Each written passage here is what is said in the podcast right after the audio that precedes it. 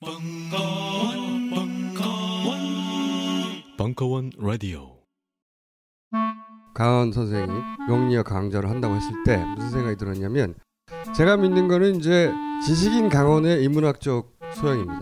그러니까 아마 강헌이 명리학을 한다면 인문학적 관점에서 명리학을 재해석을 해서 세상을 보는 하나의 관점을 뭐 tool을 프레임을 제시하려고 하는 거 아니겠는가. 바로 그 강원의 명리학 강의가 책으로 출간되었습니다. 식신이 뭡니까? 처먹는 거. 아 명리학 쉽구나. 굉장히 좋아. 어. 공부해 그러면. 음. 네. 노후에 하는 아. 것으로 공부하는 것으로. 나를 찾아가는 내비게이션 명리 운명을 읽다 도서스 출판 돌베개에서 나왔습니다. 우리는 생각했습니다. 실외는 가까운 곳에 있다고. 우리가 파는 것은 음료 몇 잔일지 모르지만 거기에 담겨 있는 것이 정직함이라면 세상은 보다 건강해질 것입니다. 그래서 아낌없이 담았습니다. 평산네이처, 아로니아 친친친 지금 딴지마켓에서 구입하십시오.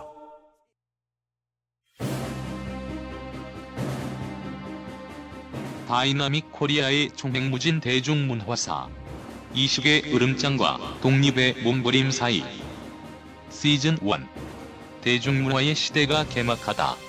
제6강. 쳐다보니 안창남 굽어보니 엄복동. 1부. 2016년 5월 20일 강연. 이 한 주가 그냥 본의 아니게 쉬어가는 바람에 원래 다음 주가 끝나야 되거든요. 다음, 본래는 다음 주- 다 다음 주까지 가야 되는데 다음 주에 끝내야 돼요. 제가 그 뒤를 생각하지 못하고 다른 프로그램이 잡혀 있어서 그래서 굉장히 오늘과 다음 주는 컴팩트하게 다다닥 달릴 것 같습니다. 자, 이제 드디어 이 한반도에서요 음악이 상품이 되었습니다. 4위 찬미로 음반 시장이 열린 뒤 9년 만에 글자 그대로 음반 산업의 시대가 가속화되고 일성화됩니다. 그러니까 이제 음반 산업의 시대, 다시 말해서 음악이 상품이 되는 시대가 열렸다라고 하는 것은 아, 단순히 음반이라는 게 만들어지고 그 음반을 구동할 수 있는 하드웨어, 그러니까 유성기가 판매되었다라는 것만을 의미하는 것은 아니죠. 어, 이제 바로 그 음악 상품을 만들기 위한 이른바 우리가 음반사라고 부르는 이제 시스템들이 일상화된다는 것을 의미합니다. 물론 1930년대 중반이 되어서도 우리 식민지의 산업은 하드웨어인 유성기를 제조, 제작하지는 못했습니다. 그냥 100%는 다 일본에서 만들어진 유성기들이 어, 일괄 수입되었죠. 하지만 아, 그 소프트웨어에 해당하는 어, 음반 제작사들은 이제 드디어 토착 자본에 의한 한국인 제작자, 한국인 제작사들이 만들어지게 돼요. 어, 이것은 오히려 영화보다는 굉장히 좀 늦었습니다. 영화는 이미 20대 후반에 어, 독자적인 제작사들이 이미 나왔음을 우리가 지지난 시간을 통해서 알았는데요. 음반은 이제 어쩔 수 없이 일본 음반 산업의 자회사로 시작해서 이제 독자적인 이제 한국 음반사 그리고 한국 음반 제작자들이 어, 시장을 일상적으로 운영하게 됩니다. 그 중에서도 우리가 이제 특기할 만한 것은 어, 지난 시간에 우리 배웠던 이제 한국 최초의 메이저 레이블 OK 레코드 회사가 출현했다는 거. 이것은 이제 물론 이 이름을 봐서 알 수 있지만 OK는요 일본 음반 메이저 3사 중에 하나였어요. 그러니까 처음에 처음에는 어, 일본 음반사의 한국 자회사 형태로 만들어졌다가 한국 자회사인 한, 이 식민지의 OK 레코드 회사의 어, 프로듀서이자 제작자인 이철이 어, 독자적인 경영 체제로 이제 35년 이후부터 돌아서게 됩니다. 그리고 이에 맞서서 어, 남인수와 맞짱을 뜰 톱스타 백년설을 앞장세운 태평 레코드가 이제 그 출현하게 되는데요. 어, 이 태평 레코드는 마치 OK 레코드 회사가 남인수와 이난영이라는 두 톱스타를 앞세워서 어, 나왔다면 이 OK 태평 레코드는 이제 백년 백년설과 그리고 장유정을 어, 전면에 내세우게 됩니다. 어, 이들은 이제 글자 그대로 한국에서 한국의 이 문화산업 시장에서 등장한 최초의 슈퍼스타들이 되는 거죠. 그 중에서 남인수는 그가 숨을 거두는 60년대 초반까지 어, 30대, 40대, 50년대를 어, 최고의 스타로 어, 군림하면서 이른바 국민 가수 어, 첫 번째 자리를 만들게 돼요.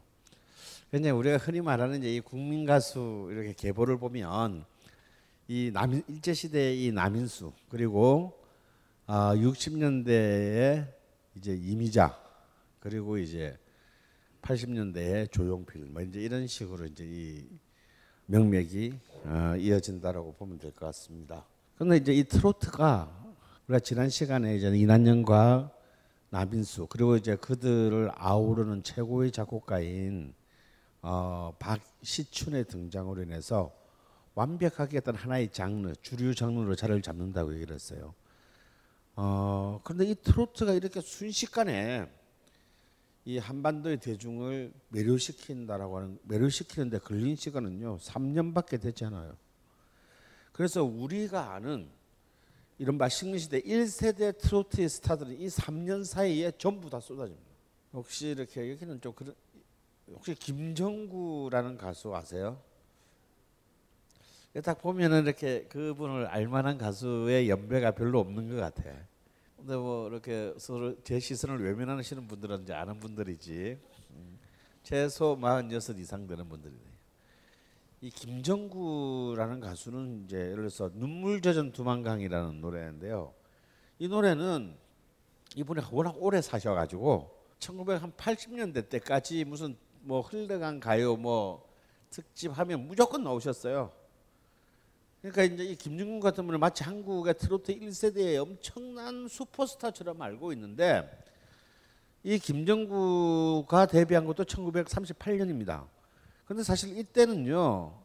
이분은 그렇게 명함을 낼 만한 수준의 사람이 아니었어요. 어, 그런 정도로 이 초기에 이 35년에서 38년 이 3년 사이에 무시무시한 인물들이 진짜 폭포처럼 쏟아졌습니다. 마치 도대체 어디서 준비됐는지 모를 정도의 사람들이 마치 기다리고 있었다는 듯이 어, 수, 막 수많은 레이블들이 창궐하고 그 레이블마다 막 스타들이 끊임없이 이렇게 분출하게 돼요. 그래서 이 짧은 시간 안에 엄청난 양질의 컨텐츠 공급이 이루어지면서 그리고 이 가수들뿐만 아니라 우리가 아는 이른바 고전 트로트들 다 이 3년 사이에 전부 쏟아지는 겁니다. 그래서 싹 사라져요 또. 이것도 재밌어요. 물론 사라진 것은 아니고 사라짐을 강요당하는 것이죠. 이게 무슨 소리냐? 이제 37년부터 중일 전쟁이 시작됩니다. 그래서 이 중일 전쟁을 앞두고요. 중일 전쟁이라는 것은 이제 드디어 전쟁이 전선이 전면화하는 것을 의미하고 일본 군국주의가 이제 대륙 침략을 시작하는 것을 본격적인 대륙 침략을 시작하는 것을 의미합니다. 사실 이 일본에서는 일본 이 근대사를 보면 이미 1930년대 중일 전쟁 전에 두 번의 쿠데타가 있어요. 두 분의 군부에 의한 쿠데타가 있는데 첫 번째는 이제 이 청년 장교들에 의해서 쿠데타가 일어나고 어 그들은 이제 이른바 문관 중심의 이 뭐라고 해야 되나 현 체제 유지의 그 자들을 경멸했어요. 그래가지고 막 일어나서 막 수상 쏴 죽이고 막 난리 납니다. 근데 이제 천황 당연히 자기 편을 들어줄 줄 알았던 천황이 안 들어주면 이제 전부 다 이들은 다 이제 자결하고 끝나는 거죠. 그러니까 참 결국은 36년 두 번째 쿠데타에 일어나게 되면 군부 군부가 사실상 내각을 접수하게 돼요. 그러니까 이때 그 일본군, 일본 황군, 특히 이제 육군과 해군의 어, 그 권력은 어마어마했어요. 그래서 이제 이때 이들이 두 번째 쿠데타를 통해서 일본 군부가 가지는 것은 뭐냐면요. 이른바 군부 대신은 현역 장성이 맡아야 한다라는 룰을 만들어 버립니다. 이 뭔 얘기냐면요. 문간에 의한 군 지배를 받아들이지 못하겠다라는 거예요. 다시 말해서 일본의 운명을 결정지을 군인은 군부는 군대는 현역 군인에 의해서만 우리는 지휘받겠다라는 거예요. 여기에 대해서는 뭐 천황이고 뭐 수상이고 나발이고 어 우리는 인정 못한다. 이 사실 이 두 번째 쿠데, 첫 번째 쿠데타는 실패하지만 이 두 번째 쿠데타를 통해서 이제 군부는 사실상 확고한 일본의 내각을 완벽하게 이제 통제 스스로 군, 군에 대한 통제로 옮기게 되고요. 어, 이 군부의 그 군부에 의해서 사실상 군부의 지지에 의해서 총리로 가는 이제 이 30년대 갈 뻔한 사람이 누구냐면 당시 조선 총독이었던 우카시게 총독입니다. 근데 이 두 번째 쿠데타 때문에 이 총독이 조선 총독부의 총독이 일본 총리가 못 돼요.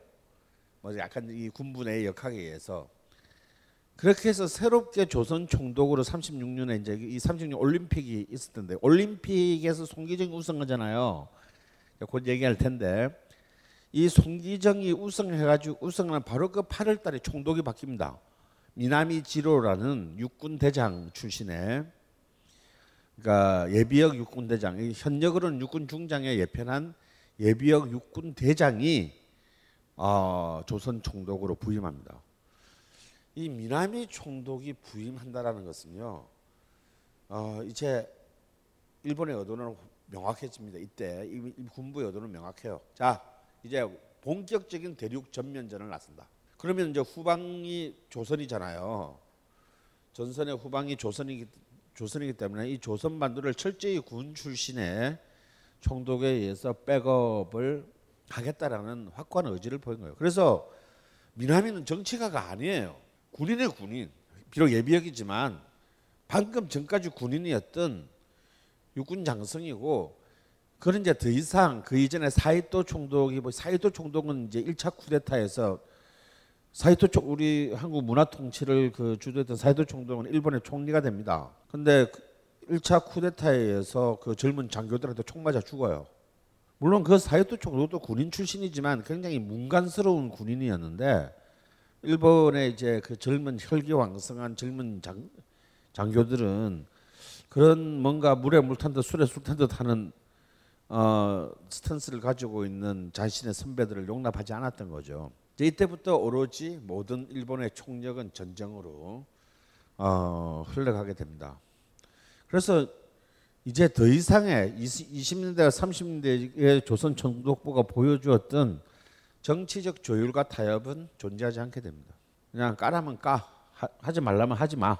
이제 이 뭐 아니면 도가 형성되는데요. 아 그래서 사실 트로트가 이 3년 안에 엄청난 그 폭발을 보이다가 순식간에 가는 이유는 뭐냐면 이제 전쟁이 중일 전쟁의 전선이 복격하면서 이제 바로 그 어, 37년에 중일 전쟁이 일어나고 1년 만에 일본군은 남경을 함락합니다.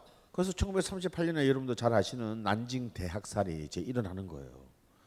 여기서부터는 난징 대학살이라는 게 뭐냐면 이제 이것 때문에 지금 이것 가지고 중국이 지금도 일본을 괴롭히는 거죠. 어? 이 새끼들아, 씨발 난징 할 때마다 일본은 할 말이 없다 이거. 근데 사실 난징 대학살 때 정확히 얼마나 죽었는지 추산도 안 되는데 중국 측 발표로는 50만 정도라고 봅니다. 그러니까 이제 이 문제는 민간인들을 단 5일 만에 50만 명을 학살했다라는 거예요. 이게 왜 이렇게 됐냐면 국민당군이 후퇴를 하다가 국민당군이 약간 당나라 군대스러웠어요. 어, 좀 규율도 없고 그 자식들이 후퇴를 하다가 이렇게 이제 후퇴도 이제 군인들은 이제 좀 질서 있게 퇴각을 해야 되는데 이것들이 그냥 막 막 후퇴하다가 그냥 난직으로 그냥 난입해 버린 거야. 그러니까 군인인지 민간인인지 구별이 이제 안 되게 돼 버린 거죠. 그러니까 일본 측 입장에서는 일본 이제 처음 가보는 중국 대륙의 심장부에 처음 가보는 일본군 입장에서는 이렇게 말하니까 내가 지금 일본군을 옹호하는 것 같아. 사실 어디서 어떻게 버려줄지 모르잖아요. 그러니까 이제 이게 집중적인 학살, 그러니까 학살이라는 이름의 도시 제압이 시작되는데 이것이 그냥 진짜 그냥 학살로 그냥 바로 순식간에 번져간 겁니다. 그러다 보니까 이제 이 사람이 이 사람이라는 게 아무리 군인도 사실 그 적을 사격을 해서 사망에 이르게 하는 것은 쉬운 일이 아니에요. 근데 이제 처음이 어렵지. 이러면서 이제 이거 이것이 강도가 심해져 가지고 이제 뭐 약탈과 강간과 이제 막 그 뭐 남녀노소를 가리지 않는 이제 살육으로 그냥 순식간에 번집니다. 이게 그냥 한 5일 만에 그렇게 막 이때 이제 일본군이 드디어 황군의 명예를 잃고 악마가 되는 순간이 바로 이 난징에서의 경험입니다. 이렇게 급격하게 그 전선이 확대되고 있었기 때문에 조선의 총독관 미나미 지로 총독은요 어, 오자마자 굉장히 중요한 문화적인 정책을 결정지어 버립니다. 유행가 금지 칙령을 발표합니다. 어, 유행가 그러니까 이 트로트 야 부르지 마. 왜냐면 군인 입장에서 보면 이거는 뭐 너무 그냥 축축 처지고 청승 맞고 그냥 사랑 타령이잖아요. 아니 지금 우리가 뭐 부르고 싶어서 불렀나 지들이 우리 쪽으로 이렇게 그 음, 수출한 거잖아요. 그런데 이제 군인의 입장에서는 이것은 지금 새로운 시대 대동아 공령의 이상에 어긋난다. 그래서 모든 국민들이 새로운 새 마음 새 뜻으로 경각심을 누릴 수 있는 미래지향적인 과거 태행적인 노래가 아니라 미래, 미래지향적인 노래를 불러라. 이게 뭐냐면 이제 이른바 국민가요라는 말이 이때 처음 나옵니다. 미나미 지로에서 국민가요 개창운동 모두가 국민가요를 부르, 유행가는 이제 부르지 말고 음반사들도 가급 적이면 유행가 자제. 어 그리고 국민가요를 불러라. 그럼 국민가요라는 게 뭐냐? 바로 내선 융화를 이루고 천황을 숭상, 숭상하며 황군을 찬양하는 그런 노래들. 그리고 음악도 단조가 아니라 그리고 뽕짝풍의 감상적인 이박자가 아니라 씩씩한 장조의 행진공풍의 사박자 노래. 이게 뭐냐? 군가잖아, 군가. 어? 장조의 행진곡풍의 사박자. 군가야 이게. 뭐 쉽게 말해서 군가를 불러란 얘기야. 그렇게 해서 이제 일본풍의 군가가 혹은 일본풍의 군가를 그대로 그대로 부르거나 아니면 일본풍 일본 군가풍의 국민 가요들이 이제 이 땅에 작곡가들과 가수들이 또 경쟁적으로 만들어서 부르게 되는데 이때는 이제 단순히 대중음악뿐만 아니라 홍남파나 현재명, 박태준 같은 이른바 고급 음악, 서양 음악의 작곡가들까지 전부 총동원됩니다. 이광수, 최남선 다 총동원돼서 그 가사 써야 돼요. 이제 이런 본격적으로 강요된 친일에 아, 모든 이제 모든 총력을 집중시키게 된대요. 이런 분위기의 마지막 슈퍼스타는 태평 레코드의 백년설이었어요. 그러니까 이런 분위기에서 바로 이 나그네 설움이라는 노래가 어마어마한 히트를 39년부터 40년 사이에 하게 되는데 어, 이 노래는 진짜 그 당시에 어떤 야 이제 전쟁이 나는 거야 이제 좆됐네 이제 본격적인 징용과 징집이 시작됩니다. 이런 굉장히 어수선한 뿌리 뽑힌 분위기 속에서의 어쩌면 한민족의 주제가가 돼요. 남인수는 굉장히 깨끗했어요. 물론 남인수의 노래에도 바이브레이션의 비브라토는 있었지만 그런 것도 굉장히 명료하고 명징하게 불렀는데 이 백년설은 좀 너무 떨어 그지 너무 막 감정이 격하게 입대했고 그리고 어 굉장히 이른바 고등학교 국어 교과서적으로 말하면 주정주의적이야. 그러니까 이게 막술 취해서 부르는 것 같아요. 그러니까 이런 그 뭔가 이 현실 세계로부터 뭔가 잊고자 하는 어떤 그런 어떤 현실로부터의 회피 어, 이런 것들이 이제 사실 이 노래의 창법에서 굉장히 불안하게 드러납니다. 어 근데 이 나그네 수름은요 비공식적으로는 그 목포의 눈물보다 두 배 이상 어, 판매고를 올렸다라는 라고 할 정도로 어마어마한 일종의 이제 트로트의 마지막 대형 히트곡이 됩니다.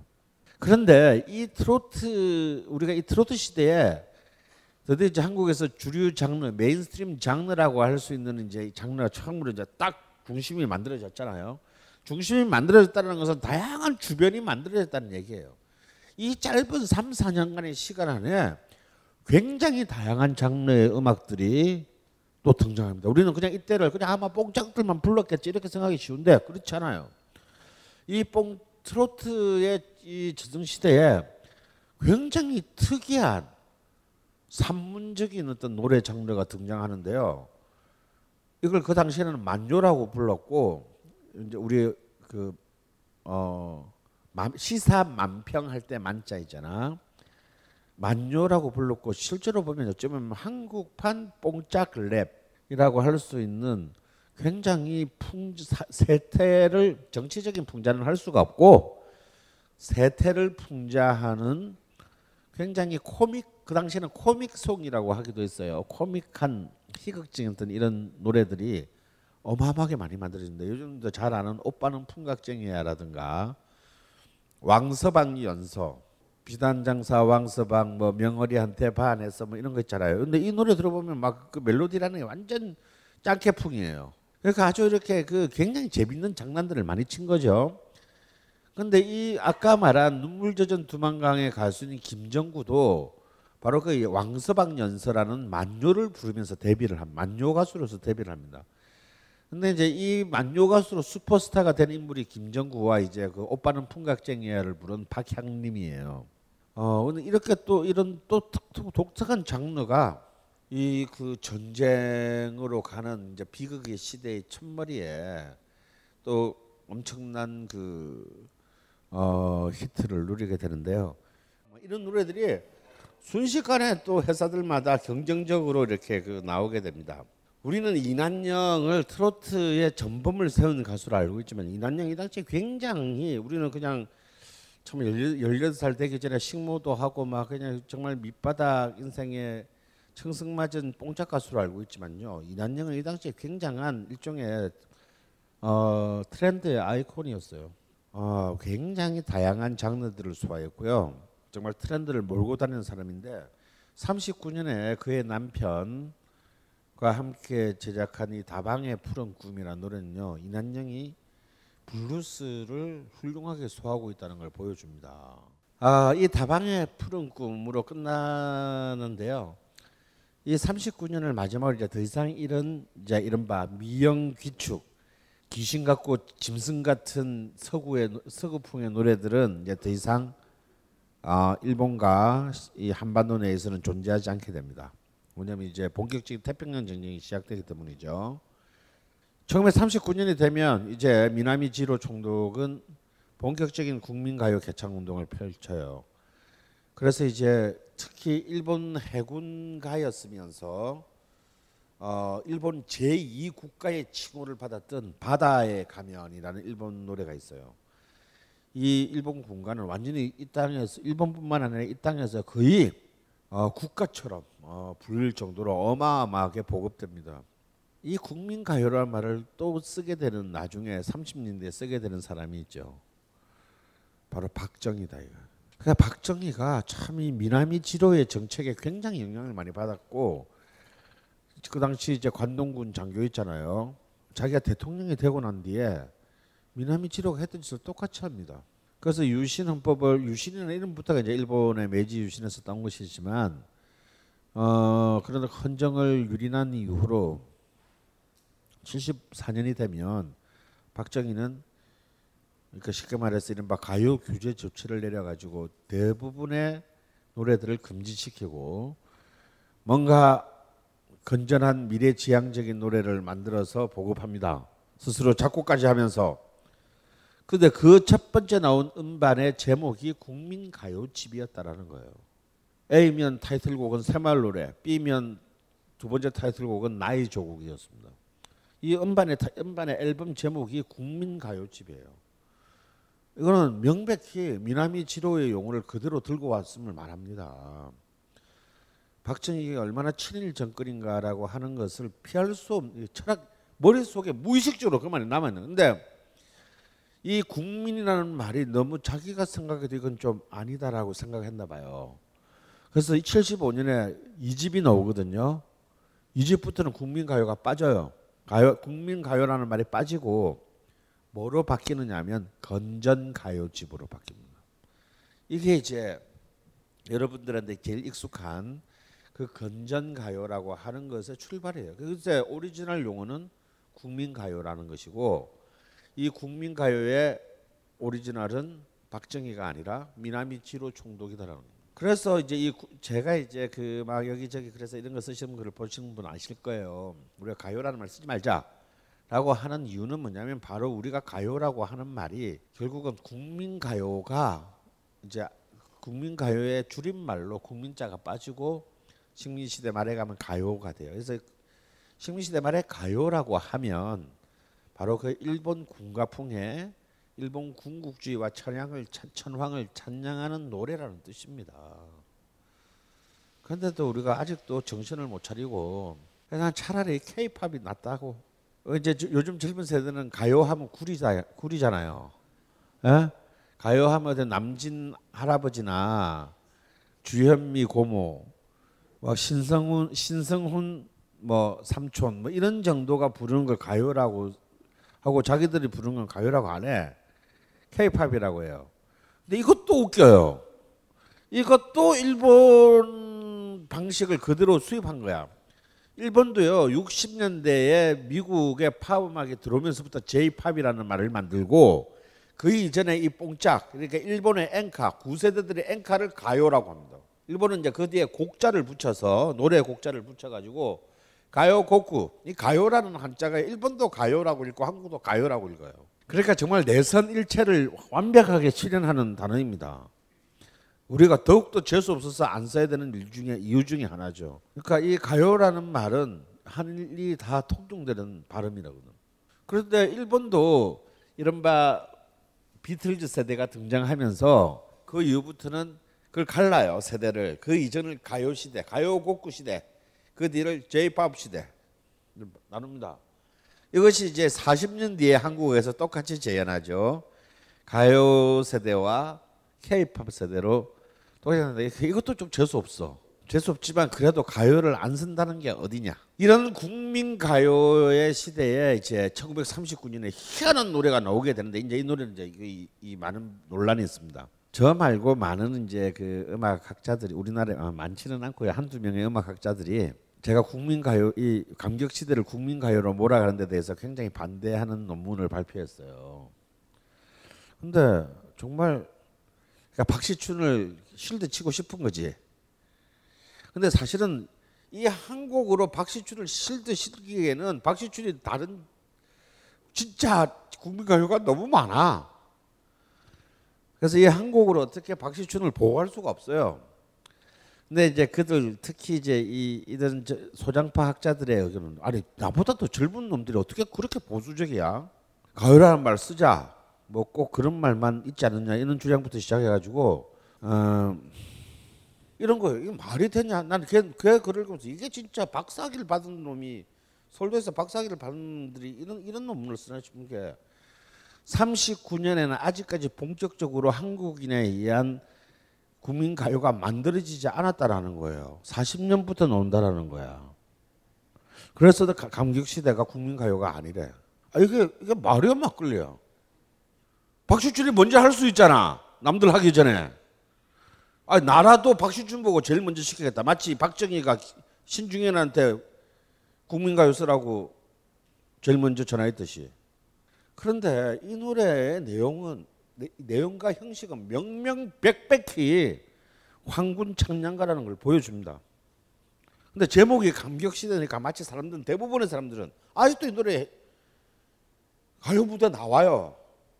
이 노래를 해방 직후에 해방의 감격을 노래한 걸로 대부분의 사람이 알고 있고 광복 50주년 기념식 1995년 김영삼 정권 시대 때 8월 15일 날 아침에 이 노래를 연주했어요. 어이가 없다 한마디로. 이 노래는 정확히 1939년도에 발표됐습니다. 남경을 함락시킨 이듬, 남경 대학살이 이루어진 이듬해. 자, 잘 들어보세요. 이때까지 여러분 들어왔던 이른바 트로트하고는 완전 다른 노래가 나옵니다. 처음 시작부터가 달라요. 인트로부터가. 이 노래는요. 난 명백히 일본의 제2국가인 바다에 가면에 대한 오마주라고 봅니다. 일본은 섬나라고 해군 해군이 육군보다 더 강한 나라고 일본은 이미 태평양 전쟁 때 자, 자체 기술로 항공모함을 저주한 나라예요. 우리는 아직 한 대도 갖고 갖지 못한 항공모함을 자체 기술력으로 제작 제조한 나라입니다. 물론 비행기도 만들었고요. 성능이 좀 안 좋아서 그렇지.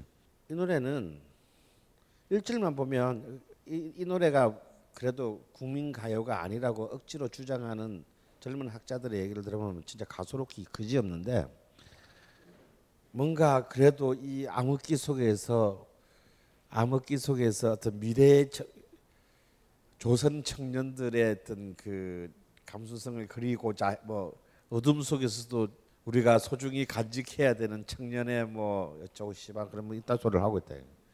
이 말이 안 되는 게 1절은 얼핏 보면 그럴 것 같아요. 일단 시작부터가 이미 곡의 구조가 군인의 구- 행진곡이에요. 곡의 구조가 무슨 여기에 젊은 청춘 남녀가 들어와. 근데 1절은 약간 애매합니다. 사실은 표현이. 굉장히 거리는 부른다 환희에 빛나는 춤추는 거리다. 그래서 얼핏 보면 뭔가 해방을 꿈꾸는 해방을 염원하는 해방을 전제 해방이 됐을 때 막 환희에 빛나는 어떤 그런 글이라고 생각이 들을 수도 있죠. 미풍은 속삭인다 불타는 눈동자 뭐, 불러라 불러라 거리의 사랑아 휘파람을 불러 불며 가자 내일의 청춘아 여기까지는 사실은 이렇게 해석해도 될 것 같아요.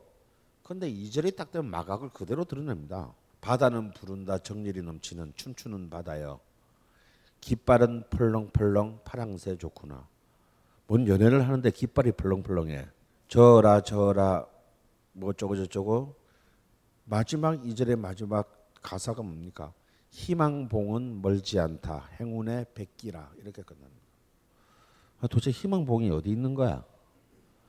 남아프리카 케이프타운에 있잖아요. 이때 마- 남경을 지나서 싱가포르로 진군하고 있었습니다. 이 노래는 나온 지 두 달 뒤에 싱가포르를 함락시켜요.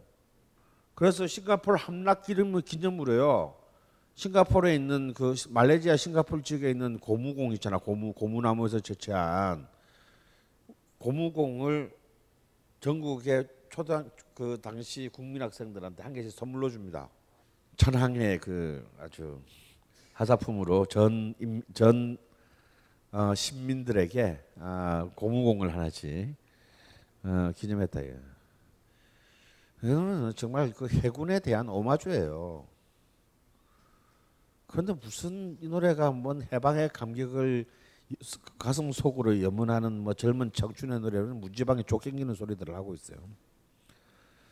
그런데 정말로 뭐 그럴 수 있지 예술가라는 게 눈앞에 현존 권력이 뭔가의 어떤 그, 그 부정한 어떤 그런 것을 요구했을 때 그게 자기도 먹고 살아야 되니까 하면서 그 속에 많은 어떤 함의를 그 반대의 의미를 심어 놓을 수는 있습니다. 그런데요, 그러기에는 박시춘은 그런 정도로 훌륭한 분은 아니셨다라는 거야. 왜냐하면 점점 날이 갈수록 그 다음에 그 다음에 더 노골적이고 적극적인 국민 가요들을 히트곡들을 쏟아내거든. 바로 아까 여러분 그 남인수 방금은 광개 시대는 남인수였지만 백년설은 안 불러. 백년설은 이제 아주 노골적인 그 천일 가요를 부릅니다. 복지 말리라는 노래입니다. 이 노래도 아직 가요 무대 나와. 요 정도까지는 들어줄만 해. 그래도 은유라는 표현을 썼잖아요. 그런데 이제 42년이 지나면서부터 이제 완전 이걸로도 만족을 못해. 왜냐하면 조선인 징병이 시작되기 때문입니다. 사실 제가 지난 시간에도 얘기했지만요. 중일 전쟁 때만 하더라도 조선인들이 저 황군에 입대하겠습니다. 안 받아줬습니다. 어디다 대고 이 새끼들이 놈- 더러운 놈들이 황군의 이 신성한 피를 더럽히냐고. 그런데 태평양 전쟁으로 확전되면서 저 일본 청년들이 이제 막 너무 많이 죽어 나가면서 군 병력이 모질하게 됐어요. 그래서 이제 이제 이른바 유학생들 일본에 유학 가 있는 유학생들의 징집부터 시작해서 급기야는 이제 식민지의 청년들까지 강제적으로 끌고 나가야 되니까 이제 뭐 찬물 덤 찬밥 덤밥 가질 수가 없게 됩니다. 그래서 이제 뭐 여, 여자애들까지 이제 전부 다 이른바 정신대나 그 공장 군수 공장으로 전부 이제 그 노동력을 징발해야 되는 그런 절대절명의 상황이 되죠. 여기서는요 거의 막 노골적인 이제 노래들이 만드는데 이것들이요 이때 뭐 지원병 장인가 아들의 혈서 이런 살벌한 노래들이 있습니다. 다 박시춘이 만든 거야.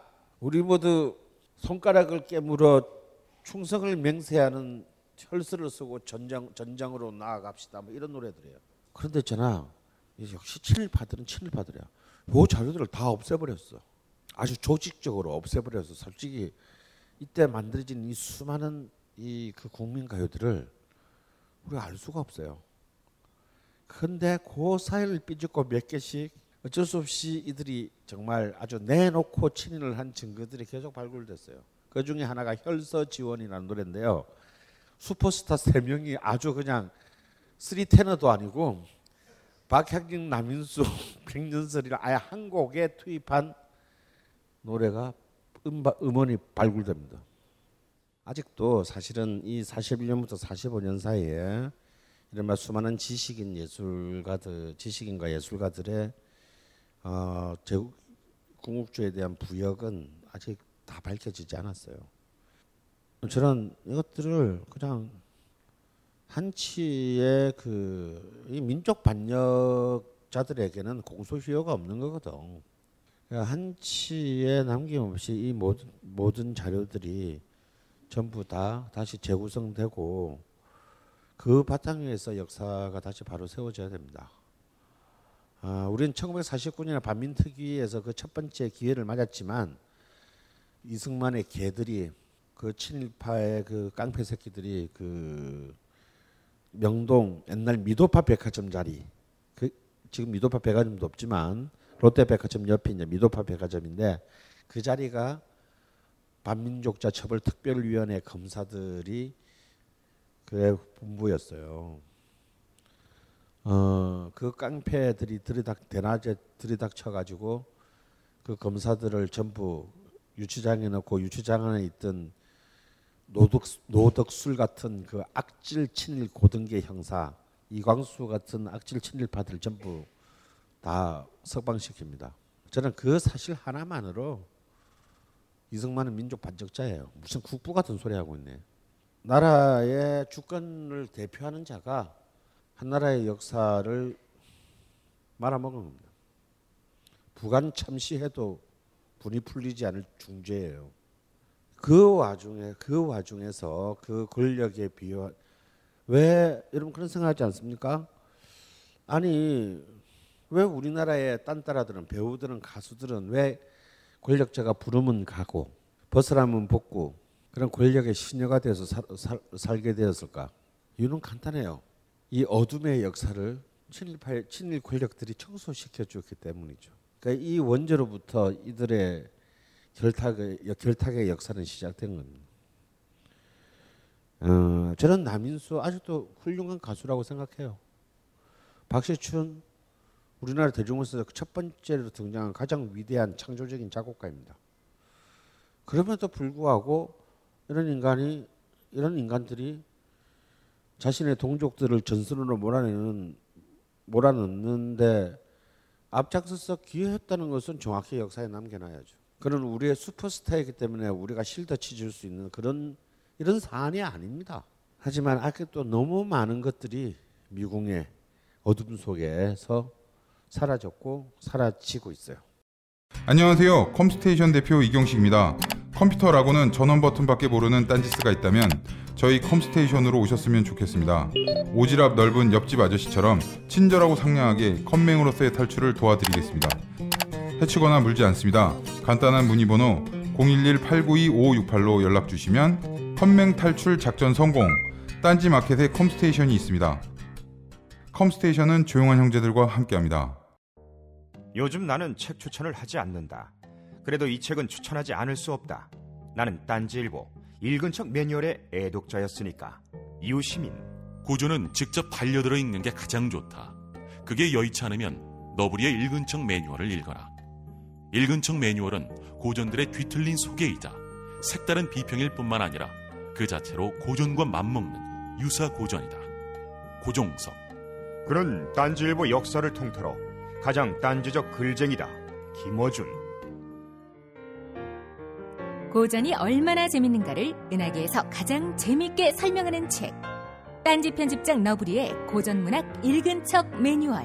아직 고전을 모르는 분들께 그리고 이미 고전을 알고 있는 분들께도 강력 추천합니다. 지금 바로 전국 서점에서 만나보세요. 딴지 마켓에서 구입하는 분께는 저자 사인본을 배송해 드립니다. 여섯 번째 장입니다. 쳐다보니 안창남, 구보보니 엄복동. 이 식민지 시대의 한국 대중문화사에서 가장 중요한 또 하나의 분야는요 스포츠입니다. 어, 이 스포츠는 스포츠라는 그 개념 자체가 이때 처음으로 성립되었고 어, 이 스포츠를 통한 마치 우리가 이미 그 춘사 나온교의 아리랑에서 보았듯이 스포츠를 통한 어, 또 하나의 어떤 우리의 근대적 지표인 스포츠 민족주의가 어떻게 열광적으로 어쩌면 이 스포츠야말로 민족주의를 그 열광시키는데 음악이나 영화보다도 훨씬 더 중요한 기제였어요. 그렇잖아요. 우리는 음악이나 영화는 검열 때문에 뭘 제대로 뭘 표현할 수가 없어요. 근데 스포츠는 경기장 들어가기 전까지는 존나 우리가 제지를 많이 당하지만 들어가서는 우리가 일본을 이길 수도 있는 거예요. 그래서 이 스포츠가 주는 어떤 이 억압으로부터의 상징적 탈출은 굉장한 휘발성이 강한 것이었고 그것 때문에 생전 알지도 못하는 스포츠에 아저자들이 열광을 합니다. 그러니까 꼭 룰을 알아야 되는 거 아니에요. 뭔가를 열광시킬 수 있는 어떤 기제만 존재한다면 대중들은 학습하지 않고 순식간에 가담합니다. 이것에서 가장 유용한 대중적 기제는 스포츠였어요. 물론 이런 사실을 제일 먼저 깨달은 사람은 우리보다 더 먼저 깨달은 사람은 일본 제국주의고요. 그래서 그들은 이제 이른바 스포츠 민족주의, 국가주의. 그들에게 이제 민족주의가 아니죠. 그건 국가가 있으니까 스포츠 국가주의 관점에서 이미 1920년대 일본은 올림픽을 통해서 일본의 그 국가 브랜드와 이미지를 높이기 위해서요 엄청난 투자를 합니다. 그래서 1932년 LA 올림픽 LA 올림픽에서 일본은요 무려 육상과 수영 종목에서 7개의 금메달을 획득해요. 32년 LA 올림픽에서부터 그때 세계가 놀랐습니다. 그더 놀란 웃기는 얘기 해드리면요. 일본의 내 이름은 갑자기 생각나는데 1932년도에 31년에 일본의 남자 육상 선수가 100m 세계 신기록을 세운 적이 있었어요. 어, 올림픽에서는 그 메달을 못 땄어. 근데 동양인이 남자 100m 세계 신기록을 세운 적도 있습니다. 뭐 수영은 뭐 세계 신기록 수없이 냈고요. 특히 수영의 평영의 후루하시라는 불세출의 그 일본의 수영 스타가 있습니다. 그이 이 후루하시가 이제 그 32년 36년 올림픽에서 이제 금메달을 따면서 한 유명한 얘기가 있어요. 그토록 훈련을 많이 한 내가 누구에게 절대 질 수 없다. 이 말은 당시 그 일본 제국주의의 슬로건이 돼요. 이런 뭐 수많은 이제 분야들, 음, 특히 이제 육상과 수영 분야에서 일본은 이미 그 세계 이미 세계 top 10 안에 드는 스포츠 강국이 됐고 이 스포츠를 통해서 또 정치적으로 가장 극적으로 활용한 인물은 여러분도 잘 아시는 바로 히틀러죠. 어, 히틀러의 나치 정권입니다. 그래서 그들은 36년 베를린 올림픽을 완전히 게르만 우 게르만 민족의 우월성을 전 세계에 문화적으로 증명하는 어, 그런 가장 완벽한 축전으로 만들고자 했어요. 그래서 젊은 여자 다큐멘터리 감독인 그 어, 제니 리펜슈타를 통해서 이 과정 전체를 가장 아름 게르만인들의 그 육체적 아름다움을 가장 영원히 남길 수 있는 다큐멘터리 제작을 맡겼고 그 리펜슈타의 그 어, 베를린 올림픽 다큐멘터리는요 이제 다큐멘터리 역사에 별로 그 의도는 더러웠으나 그 완성도에 있어서는 세계 다큐멘터리 영화사에서 가장 위대한 시금석을 차지하게 됩니다. 그런데 여러분 육상의 꽃은 무슨 육상 종목의 꽃은 무슨 뭐예요? 에? 예, 육상의 꽃은 남녀 100m입니다. 그리고 올림픽의 꽃은 마라톤입니다. 그래서 일본은 특히 어차피 모든 종목을 그래서 미국을 이길 수는 없는 것이고 특히 집착한 종목이 마라톤이었어요. 그 가장 상징적인 종목에서 우승함으로써 동양인이 결코 백인들에게 열등하지 않다는 것을 증명하고자 했습니다.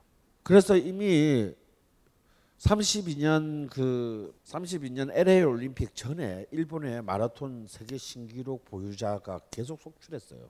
근데 더 놀라 우리는 여러분들이 아는 우리나라 마라톤 선수는 송기정밖에 없죠.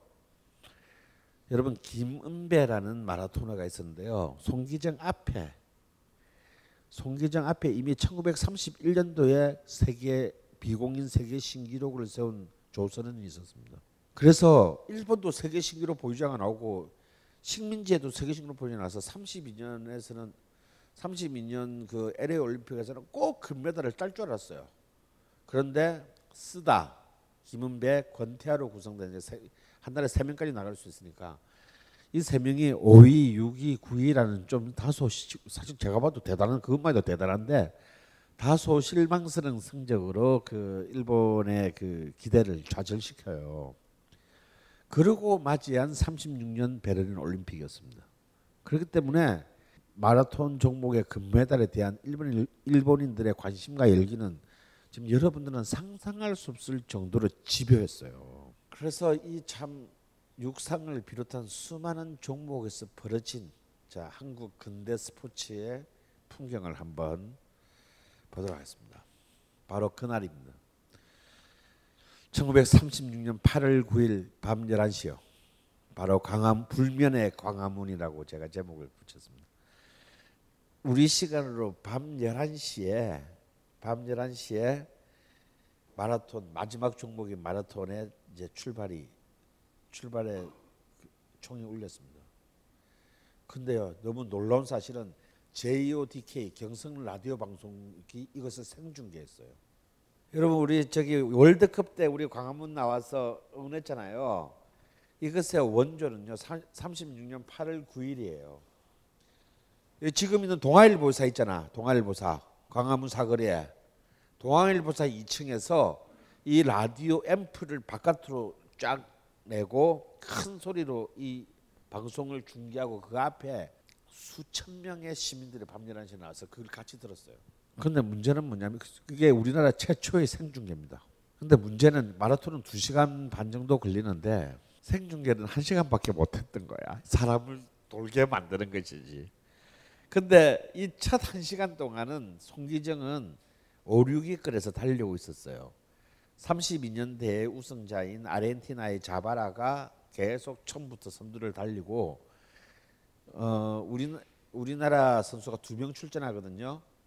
송기정과 남승용입니다. 남승용은 마지막 그 일본 선발전에서 1위를 차지하면서 이제 끼어들 그 일본 대표 선수가 되는데 남승용은 그보다 더 뒤에 쳐져 있어. 그래서 한 시간 동안만 들은 데는 이게 우승할지 아닌지 모르고 그 방송의 재개는 다음 날 아침 6시 30분이에요. 그러니까 그 뒷부분은 6시 30분에 들어야 돼. 근데 속보들이 방송국은 속보를 받을 수 있으니까 사람들은 중계를 못 들으면서도 방송사가 속보를 전해줄 거라는 믿음 때문에 한 시간 생중계를 듣고 그 마라톤이 끝날 때까지를 기다립니다. 앞에 전부 다, 다 아무 소리도 안 나오는데. 그런데 경기가 끝난 것은 우리나라 시간으로 새벽 1시 30분인데요. 근데 바로 끝나자마자 바로 이게 안 오잖아. 그 당시 그 베를린에서 30분 뒤에 드디어 첫 번째 속보가 도착합니다. 세계 신기록을 세우며 처음으로 이제 올림픽에서 공식적으로 2시 마의 2시간 30분 벽을 깨고 일본의 기테이손이 2시간 29분 12초에 세계 신 아, 2시 어, 2시간 2시간 29분 12초의 세계 신기록으로 우승했다라는 첫 번째 속보가 들어오는데 그것을 동아일보 2층 창문이 열리면서 조선인 여자 아나운서가 떨리는 목소리로 그 송기정이 우승했다라는 소식을 전하면서 이제 거의 사태는 걷잡을 수 없는 수준으로 이제 번져가요. 이게 송기정 만세에서 조선 독립 만세로 번져가는 바람에 개판이 됐지 그때부터. 그래서 이제 이미 그 사전 송기정은 당시 늙은 양정고보 4학년생이었어요. 양정고 고보의 그 양정고의 4학년생인데 늙은 학생이죠. 아직 졸업도 안 했어요. 이미 그는 이제 1933년 조선 신궁대에서 어, 세계 신기록을 세운 바 있고요. 어, 물론 또 그전에는 아까 말한 대로 그 김윤배가 세계 신기록을 31년에 세웠습니다. 그래서 이 사건 두 명의 사건을 두고 일본과는 상관 일본은 이제 금메달의 꿈에 부푼 거고 우리 내부 기광수 같은 한국의 이제 한국의 엘리트들은 굉장한 열광을 합니다. 김은배하고 이 그 송기정의 기록에 대해서 왜냐하면 늘 일본 놈들이 이른바 생태학 그러니까 인, 종주의적인 관점에서 한국인들은 신체적으로도 정신적으로도 썩었고 신체적으로도 열등하다는 것을 강조하지 않았습니까? 그런데 이들이 세계 신기록을 처음으로 세우면서 조선인들은 결코 열등하지 않다. 그런 천품, 그러니까 몸 육체적으로나 기질상으로도 우리는 결함이 없다는 것이 이것으로 증명됐다는 것이죠. 그래서 그냥 이건 단순히 우리나라 사람들이 한국인이 세계 신기록을 세우고 세계 1위 기록을 가졌다는 기쁨이 아니에요. 이 수많은 수모, 음? 한국인들은 씨발 더럽고 쓰레기고 하여튼 어 몸도 왜소하고 힘도 없고 못생기고 막 근데 딴 놈들이 그렇게 말하는 건 참겠는데 일본 놈들이 그렇게 말하는 거는 진짜 씨발 오바 아니냐 어? 그런 것을 일거에 날리는 쾌거였던 거예요. 그래서 이 사실이 이 마라톤이 굉장히 중요하게 된 것입니다. 그런데 일본 애들은요 그 영광을 조선인 더러운 조선징한테 주기 싫었던 거예요.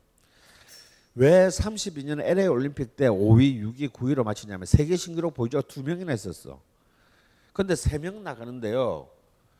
기록상으로 조선인 둘이 그러니까 김은배, 김태하가 너무 좋아가지고 그 일본은 쓰다 한 명밖에 못 나가게 된 거야. 근데 주장이자 코치는 쓰다예요. 그러니까 이 자식들이 이 자식이 이제 어떻게 지시를 했냐면 레이스를 하면서 어, 왜 이런 거 여러분 그거 알죠? 그 페이스메이커. 그러니까 그러니까 니들은 이제 내 나를 위한 어, 페이스메이커를 해다오라고 주문한 거죠. 김영배 입장에서 씨발 내가 지금 기록이 더 좋은데 뭔 개소리야 지금. 그래서 사실은 서로 이렇게 내부 알력을 갖다 하면서 팀 플레이를 놓치면서 셋 다 그냥 순위권 밖으로 밀려났거든요. 그런데 36년 올림픽에서 이제 대표 선발전에 똑같은 문제가 발생합니다. 또 한국인 둘이가 1, 2위를 해버리는 거야. 그 당시에 이제 그 당시에 세계 신기록도 보유자는 또 일본의 세계 신기록 보유자는 시오아쿠라는 선수가 있었어요. 근데 얘가 3등 안에 못 들어. 그러니까 이제 둘 중에 한국인 두 명 중에 한 명을 빼야 되는데 또 그랬다가는 그래서 남성용을 빼려고 그랬습니다. 남 근데 남성용은 마지막 최종 선발전에서 1위로 들어왔어요. 세계 신기록 보유자이고 일본인이 보더라도 가장 금메달에 유력한 송기정을 뺄 수는 없고 그렇다고 1등을 한 남성용을 뺄 수도 없고 그래서 이 자식들은 무슨 잔대가를 쓰냐면 4명을 선발해. 일본 한 명 끼어서 스즈키를 선발해가지고 근데, 근데 경기는 3명밖에 못 나간단 말이에요. 그러니까 일단 4명을 보내. 그래서 현지에서 마지막으로 결정한다. 그러니까 결국 마지막에서 조선인 두 명 중에서 컨디션 나쁜 놈을 떨어뜨리고 일본은 두 명을 내보내야 하겠다는 얘기인 거죠. 그 이제 자식들이 베를린까지 와가지고 잔대거를 돌려서 하느냐면 어떻게 하느냐면 그냥 뭐 컨디션이라는 게 주관적인 거니까 자 그럼 우리 네명네 명이서 베를린에서 아 지금 내일 모레 경기 앞두고 3, 42km 말고 30km짜리 시합을 하자. 그래서 앞에 1, 2, 3등이 나가자. 그래가지고 네 명이서 30km를 뜁니다. 저 또라이들 아니야? 근데 다행히 세계 신기록 보유자였던 아 시오아코가 아니라 세계 신기록 보유자 일본 쪽 세계 신기록 보유자였던 스즈키가 14km 지점에서 컨디션 난조로 레이스를 그만둬요. 어. 그 다행히 세 명이 정리됐는데 문제는 그중에 제일 떨어진 시오아, 시오아쿠가 자기가 꼴찌할 것 같으니까 요 새끼가 5km 지점에서 이미 5km 지점에서 새 길로 센 거야. 찔러 가는 길로. 그래서 30km 다 뛰고 와 보니 새 길로 빠진 것이 뽀록이 났어. 그래가지고 남승용이 시와코를 너는 새끼 사람도 아니고 존나 팼어요 또.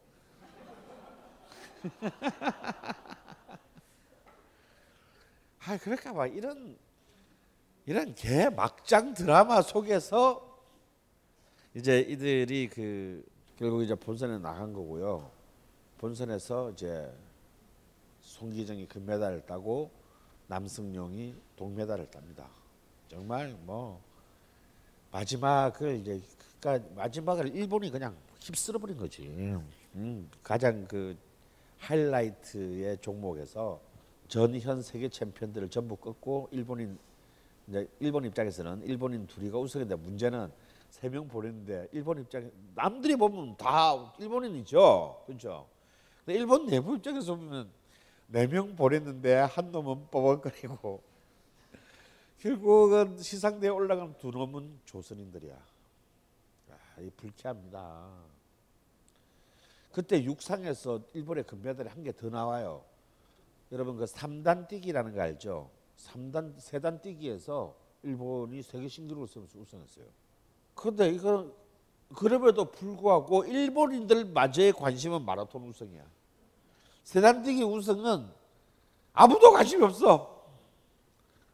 그만큼 마라톤이 그 당시에는 그토록 중요했던 거예요. 가장 상징적인 종목이었기 때문에. 그런데 일본인들은 송기정과 남승용의 쾌거를 자기들 것으로 끝까지 이렇게 그 선전 홍보를 합니다. 근데요. 이때 이제 마라톤 경기를 마치고 난 뒤에 현지에서 그 송기정 인터뷰를 해요. 이제 기태희 손이지. 기태희 손이 인터뷰를 하는데 이때 그 유명한 그 인터뷰를 합니다. 마침내 우승은 했으나 웬일인지 울고만 싶소. 굉장히 사실 많은 의미가 숨어 있는 인터뷰인데요. 그리고 송기정이 이때 일, 동경에 있는 일본인 친구한테 엽서를 하나 베를린에서 보낸 게 나중에 발굴되는데 바로 그 다음 날 그 엽서에 딱 세 글자가 쓰여 있었어요. 슬프다.